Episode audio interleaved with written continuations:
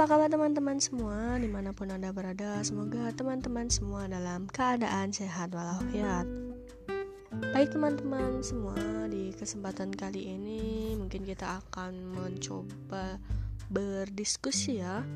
Masih tentang pendidikan kaitannya dengan pendidikan untuk masyarakat Indonesia.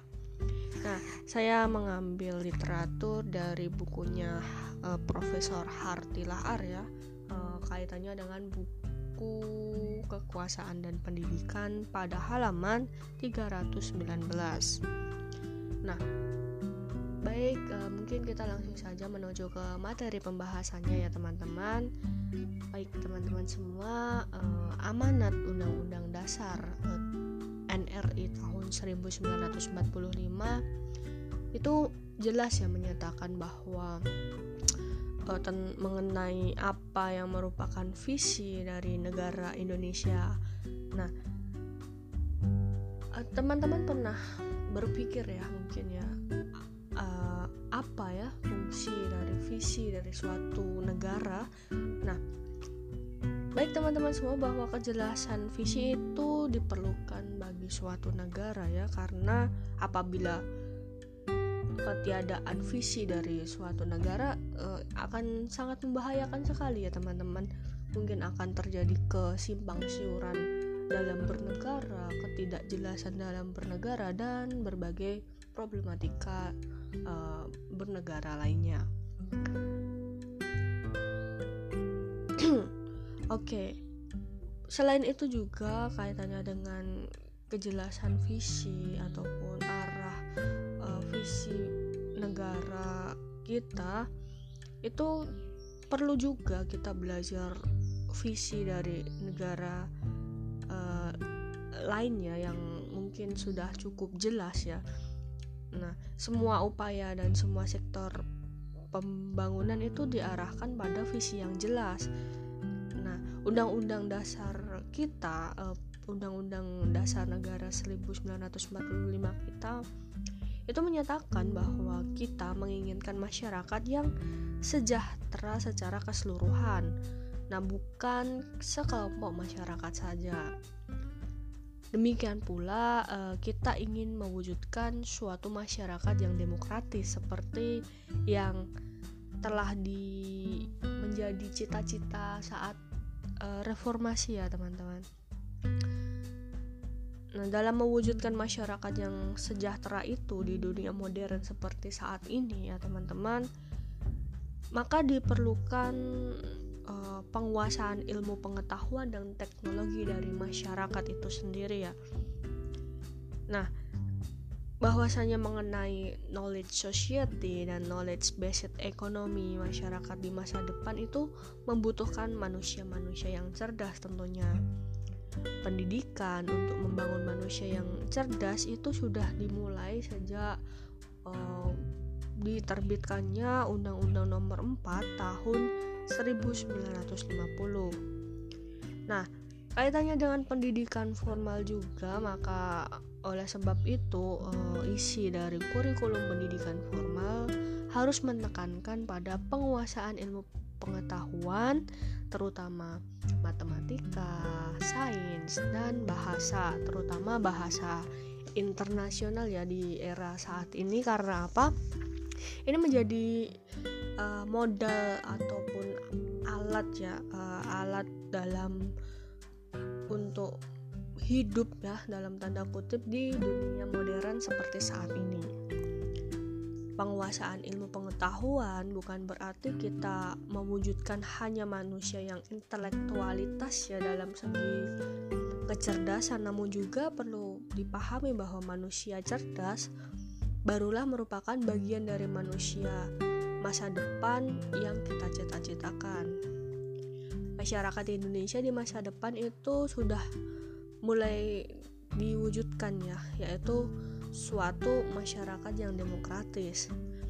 Nah, arti dari masyarakat demokratis ini uh, bahwasannya masyarakatnya mempunyai banyak pilihan dari kemungkinan-kemungkinan yang tersedia yang dapat dicermati oleh manusia-manusia yang cerdas. Untuk dapat mengadakan pilihan yang tepat, bukan hanya diperlukan penguasaan ilmu pengetahuan dan teknologi, teknologi saja, akan tetapi juga pertimbangan-pertimbangan moral. Nah, moral ini apa mempertimbangkan pertimbangan moral ini ini adalah gambaran manusia yang beradab manusia demokratis sebagai anggota dari masyarakat demokratis adalah manusia yang beradab atau manusia yang bermoral.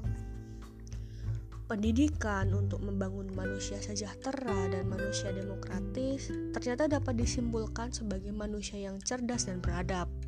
Manusia yang beradab adalah manusia yang bukan hanya menguasai kebudayaannya, tetapi juga kehidupan yang didasarkan pada nilai-nilai moral.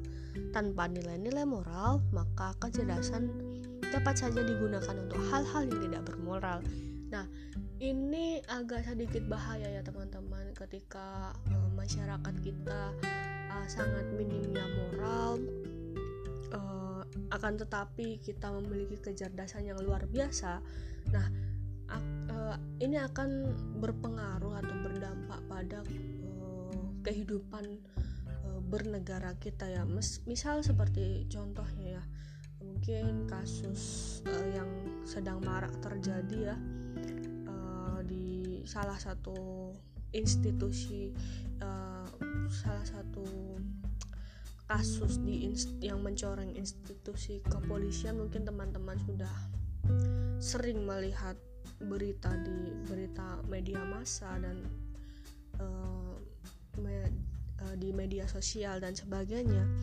Nah ini menjadi salah satu contoh bahwasannya uh, diperlukan evaluasi ya mungkin dari kita semua sebagai masyarakat ya Indonesia yang ingin mewujudkan visi sesuai dengan amanat undang-undang kita dan semoga apa atas kejadian ini eh, kita dapat mm, berpikir eh, secara bersih dan juga secara bermoral dan atas kejadian itu kita dapat uh, mengintrospeksi diri atau belajar dari kasus-kasus yang telah ada.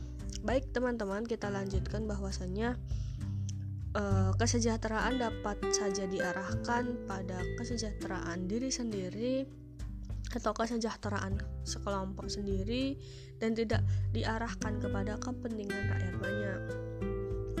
Manusia yang cerdas dan beradab tentunya mementingkan kepentingan rakyat banyak dan bukan untuk kepentingan diri sendiri. Pendidikan nasional untuk membangun masyarakat Indonesia baru adalah pendidikan yang membentuk manusia cerdas dan beradab. Berarti pula bahwa manusia Indonesia baru itu hidup dan berkembang dalam lingkungan kebudayaannya. Mula-mula kebudayaannya lokal, kemudian meningkat pada kebudayaan nasional. Kebudayaan nasional sesuatu yang sudah ada, melainkan harus uh, apa ke, maaf uh, kebudayaan nasional itu bukanlah suatu yang sudah ada melainkan harus dibina dan dikembangkan oleh semua anggota masyarakat. Persatuan Indonesia merupakan suatu yang ingin kita wujudkan atau suatu imagine community ya. Oleh sebab itu, Indonesia bersatu merupakan tugas dari setiap anggota masyarakat dan bangsa Indonesia. Suatu imagine community tidak datang dengan sendirinya, tetapi merupakan suatu komitmen uh, masyarakat kita yang terus-menerus dikembangkan dan ditumbuhkan dari usia dini sampai dewasa. Nah, inilah proses pendidikan kewarganegaraan yang perlu kita kembangkan teman-teman dalam pendidikan nasional. Pendidikan kewarganegaraan bukanlah mematikan inisiatif pribadi, namun justru mengembangkan kemampuan pribadi untuk dapat menyumbangkan bakti sebesar-besarnya bagi kemakmuran dan persatuan bangsa Indonesia. Nah, apabila tujuan kita membangun masyarakat Indonesia baru yang bersatu sebagai suatu imagine community, maka hal ini berarti kita perlu menghindarkan berbagai halangan yang dapat menceraikan persatuan Indonesia. kita uh, mencari kekuatan-kekuatan yang tersembunyi dalam masing-masing suku sebagai modal membangun masyarakat dan bangsa Indonesia. Nah, oleh karena itu pendidikan multikulturalis merupakan suatu tuntutan bagi pendidikan masyarakat Indonesia yang baru di masa yang akan datang. Baik teman-teman, mungkin cukup sekian materi yang dapat saya sampaikan. Mohon maaf apabila terdapat tutur kata yang kurang berkenan di hati teman-teman semua. Terima kasih saya ucapkan. Akhir kata, wassalamualaikum warahmatullahi wabarakatuh.